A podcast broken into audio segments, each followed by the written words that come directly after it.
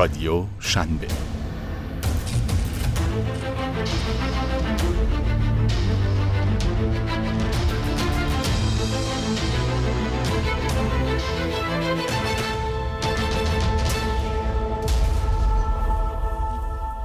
فقر گفتمانی اکوسیستم.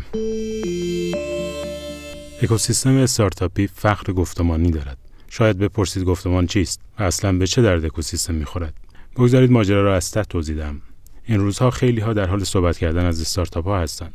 برای آنها تصمیم گیری می کنند از برخی رفتارها و برنامه های استارتاپ ها و یا حتی خدمات آنها انتخاب می کنند و البته آدم ها و نهادهای زیادی هم در حال تعریف کردن از آنها هستند و می‌خواهند پا به میدان حمایت از استارتاپ ها بگذارند. اما واکنش و استراتژی اکوسیستم و استارتاپ ها در برابر این فضا چگونه باید باشد؟ برای توضیح و معرفی خود و مطرح کردن خواستهایشان از چه مفاهیمی باید یاری بگیرند؟ چطور باید مفهوم استارتاپ را به تصمیم گیرندگان سنتی توضیح دهند؟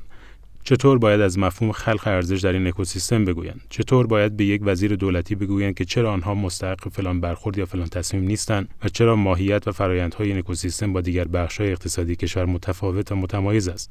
وقتی پای مکالمه دیالوگ با فضاها و آدمهای خارج اکوسیستم به میان میآید می‌توان این فقر گفتمانی و این ناتوانی الکم بودن صدای اکوسیستم در برقراری ارتباط با دنیای بیرون و مناسبات آن را دید.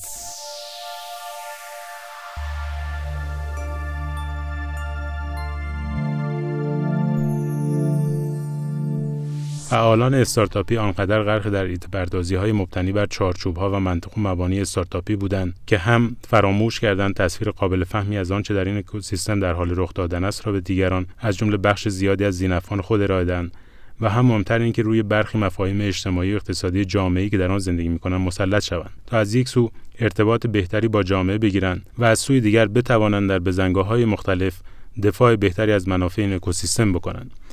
باید پذیرفت که تنها با تاکید بر اینکه استارتاپ ها ماهیت و هویت متمایزی دارند نمی‌توان دیگران را متقاعد کرد که امتیازهای خاصی که مستحق آن هم هستند به این کسب و کارها بدهند. نمی‌توان از سازمان امور مالیاتی خواست چتر حمایتی برای استارتاپ ها تعریف کند.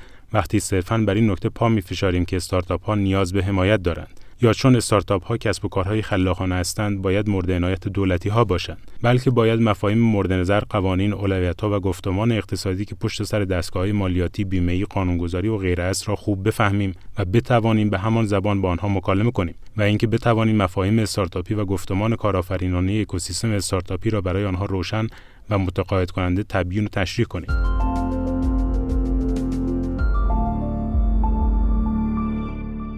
در حال حاضر بیشترین مفاهیمی که از اکوسیستم به بیرون مخابره می شود سوار بر ارزش های اقتصادی است. سوار بر همان مفاهیم کلاسیک کارآفرینی سنتی است یعنی همان اشتغالزایی و خلق ثروت. این یک ضعف بزرگ است. اینکه بروید به مسئول بیمه تامین اجتماعی کشور بگویید چون من شغل ایجاد می کنم باید از من حمایت خاصی کنید. ممکن است این جواب را هم بشنوید که فلان وارد کننده یا فلان منتاجکار سنتی هم شغل ایجاد کرده و کسی هم از او حمایت بیمه نکرده است. اگر قرار است به اداره مالیات بگوییم در دوره بذری استارتاپ ها باید معاف از مالیات باشند ممکن است بگوید یک شرکت که همین دیروز ثبت شده هم یک شرکت نوپا محسوب می شود و چرا باید چنین تمایزی را برای شما قائل شویم؟ باید گفتمان اکوسیستم استارتاپی را با ادبیاتی فاخر وزین و علمی ابتدا بین خودمان مرور کنیم مسلط شویم و بعد برای ترویج آن خارج از این فضا در هیئت سفیران مطلع و مسلط آن اقدام کنیم.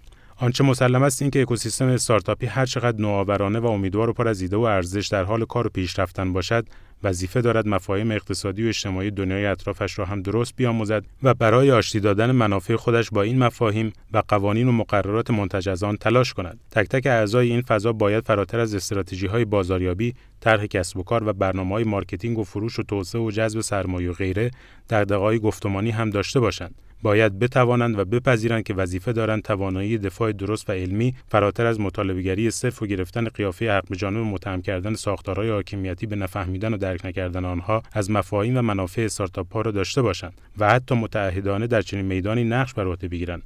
اکوسیستم استارتاپی آدمهایی می‌خواهد که در قامت کارآفرین کارشناس ظاهر شوند و توانایی ارائه راهکارهای کارشناسی در چالش‌های مختلف مرتبط با این فضا را داشته باشند. اگر غیر از این باشد کارشناسان دیگر بخشها و نهادها برای این اکوسیستم تصمیم خواهند گرفت و مطمئن باشید در این صورت نتیجه چندان به نفع استارتاپ ها نخواهد شد.